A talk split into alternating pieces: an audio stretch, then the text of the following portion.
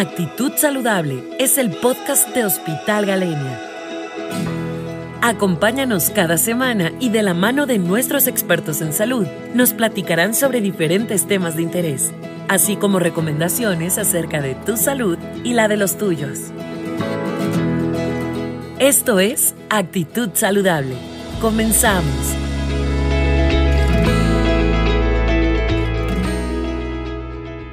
Hola, ¿cómo están? Soy el doctor Oscar Alejandro Ruiz Larios, urólogo certificado perteneciente al staff del Hospital Galenia.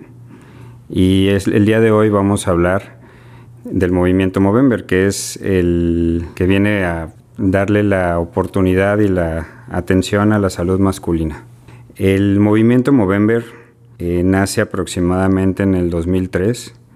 Nace a partir de dos chicos que decidieron dejarse el bigote con la intención de representar este movimiento que va enfocado principalmente a la salud masculina. Eh, últimamente se ha pensado que la salud masculina recae únicamente en el problema prostático, en el cáncer de próstata. Sin embargo, es, el movimiento es más global con respecto a lo que el hombre tiene que empezar a cuidar y habla el movimiento no solamente en personas adultas mayores de 60 años, sino es desde los jóvenes, eh, adultos jóvenes y adultos mayores. Habla principalmente de lo que es el cáncer de testículo en edades tempranas, eh, trata también la salud mental del hombre, que es muy importante, y claro, principalmente también habla acerca del cáncer y de los problemas prostáticos que aquejan al hombre a partir de los 40 años en adelante. Cuando hablamos de cáncer de testículo, hay que recordar que en la salud masculina es el principal cáncer que se presenta en varones antes de los 35 años. Desgraciadamente puede aparecer sin síntomas, es decir, solamente detectable con la, con la autoexploración en muchas ocasiones y sobre todo detectable en etapas tempranas es importante empezar a hacer o crear conciencia de a partir desde que son niños, desde los 10, 11 años, empezar a crear conciencia con la autoexploración.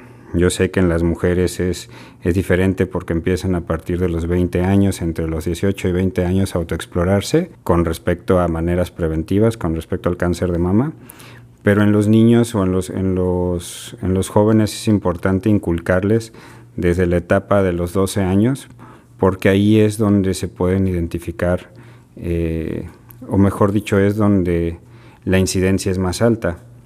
El cáncer de testículo únicamente puede aparecer con una protuberancia en el mismo testículo, puede ser unilateral, es muy raro que sea bilateral, sin embargo puede suceder. Es uno de los cánceres que conlleva o puede, puede, puede referirse como una urgencia oncológica. ¿Por qué? Porque puede ser uno de los algunas de las estirpes que tiene el cáncer de testículo tienen una capacidad de, duplicación celular bastante rápida, que significa que crecen muy rápido. Y cuando lo detectan, a veces a las dos, tres, cuatro semanas, puede ser que el cáncer haya crecido exponencialmente y multiplicarse y regarse por todo el cuerpo. Por eso es que la importancia de identificar esto y agregarlo a la salud masculina es vital. Con respecto a la salud mental, creo que yo como urólogo es algo que excede la parte de las de lo que como urologo puedo ver, sin embargo sí es importante tenerlo en cuenta. El burnout de los hombres, el bueno, no solamente hombres, pero tenemos la tendencia a guardarlo más hacia nosotros, por lo tanto es algo importante empezar a, a prestarle atención. Y pues viene la, la parte más importante y la parte que aqueja a todos, que es la parte de la salud prostática en el hombre. El movimiento Movember no solamente se enfoca en el cáncer de próstata, el movimiento Movember se enfoca en la salud prostática como tal. Es importante reconocer que existen dos grandes entidades en problemas prostáticos, que es las entidades benignas y la entidad maligna, que es el cáncer de próstata. De las entidades benignas hablamos del crecimiento prostático obstructivo, aquel que se presenta únicamente por por ser varón y por tener arriba de 40 años. Normalmente a esa edad la próstata empieza a tener un crecimiento eh, que puede o que depende, mejor dicho, de la herencia que cada uno traigamos. Según como a mi papá le haya crecido la próstata, a mi abuelo, a mis tíos, es más o menos como nos puede a nosotros eh, dar un panorama de cómo, cómo podríamos presentar este padecimiento.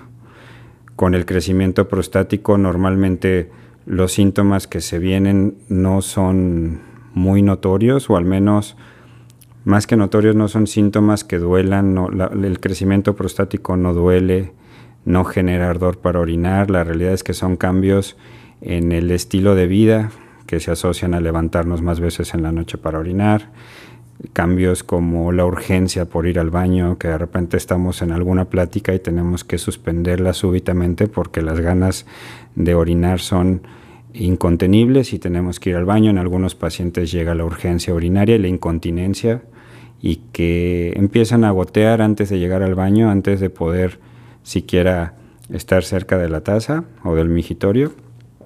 Síntomas como eh, repito, despertarnos más de una o dos veces en la noche, cosa que no es normal, pero que muchas ocasiones lo normalizamos, a veces por enfermedades concomitantes decimos, híjole, me despierto en la noche porque tengo problemas de diabetes o me despierto en la noche porque tomé mucha agua en la noche antes de dormirme y ya son cuatro veces las que me tengo que levantar. El, hecho de, de normalizar estos problemas que son problemas benignos prostáticos, lleva a cambios que el paciente no pueda dormir cómodamente, que se pierda el sueño, que padezcan insomnio, que durante el día su actividad diaria se vea modificada por los mismos hábitos miccionales. Por lo tanto, es algo que hay que tener en cuenta. Otra de las cosas importantes con respecto a problemas benignos son las infecciones prostáticas, las llamadas prostatitis asociadas a infecciones de vías urinarias, que estas, hablando de como se presentan de manera más aguda, normalmente la atención se busca de manera inmediata. Ya cuando hablamos del problema prostático maligno asociado al cáncer de próstata, siempre o lo que busca el movimiento es inculcar la prevención y en este caso específicamente en el cáncer de próstata, la detección oportuna del cáncer de próstata. Eh, nunca dejaremos de de exaltar la, la necesidad de hacer, de, hacer una detección oportuna. ¿Por qué? Porque al hacerlo de manera pronta, el paciente puede tener la posibilidad de, o sea, de tener el abanico completo de tratamiento para el cáncer de próstata. Hablamos que puede ser desde el tratamiento curativo, tratamiento paliativo, tratamiento dentro del curativo puede ser quirúrgico, puede ser radioterapia, eh, puede ser braquiterapia, puede ser cirugía laparoscópica con robot. Al final es importante tener en cuenta que teniendo una detección oportuna del cáncer de próstata, el paciente puede llevar o tener una sobrevida normal como si no lo tuviera, recibiendo un tratamiento oportuno y adecuado. La realidad es que estando en noviembre, en, este, en este movimiento de Movember, van a ver a muchos doctores sobre todo urólogos más no le con, con, con el característico bigote. Y si son hombres, les recomiendo eh, encarecidamente que si presentan algún problema de estos que platicamos actualmente, visiten a su urólogo o visiten a su médico de confianza que los pueda orientar acerca de estos problemas. Y si no presenta ningún problema, recuerden que el cáncer de próstata no genera ninguna molestia, por lo tanto es conveniente visitar al urólogo.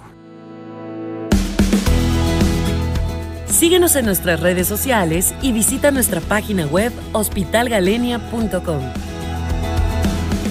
Nos escuchamos la próxima semana. Y recuerda, Actitud Saludable es el podcast de Hospital Galenia.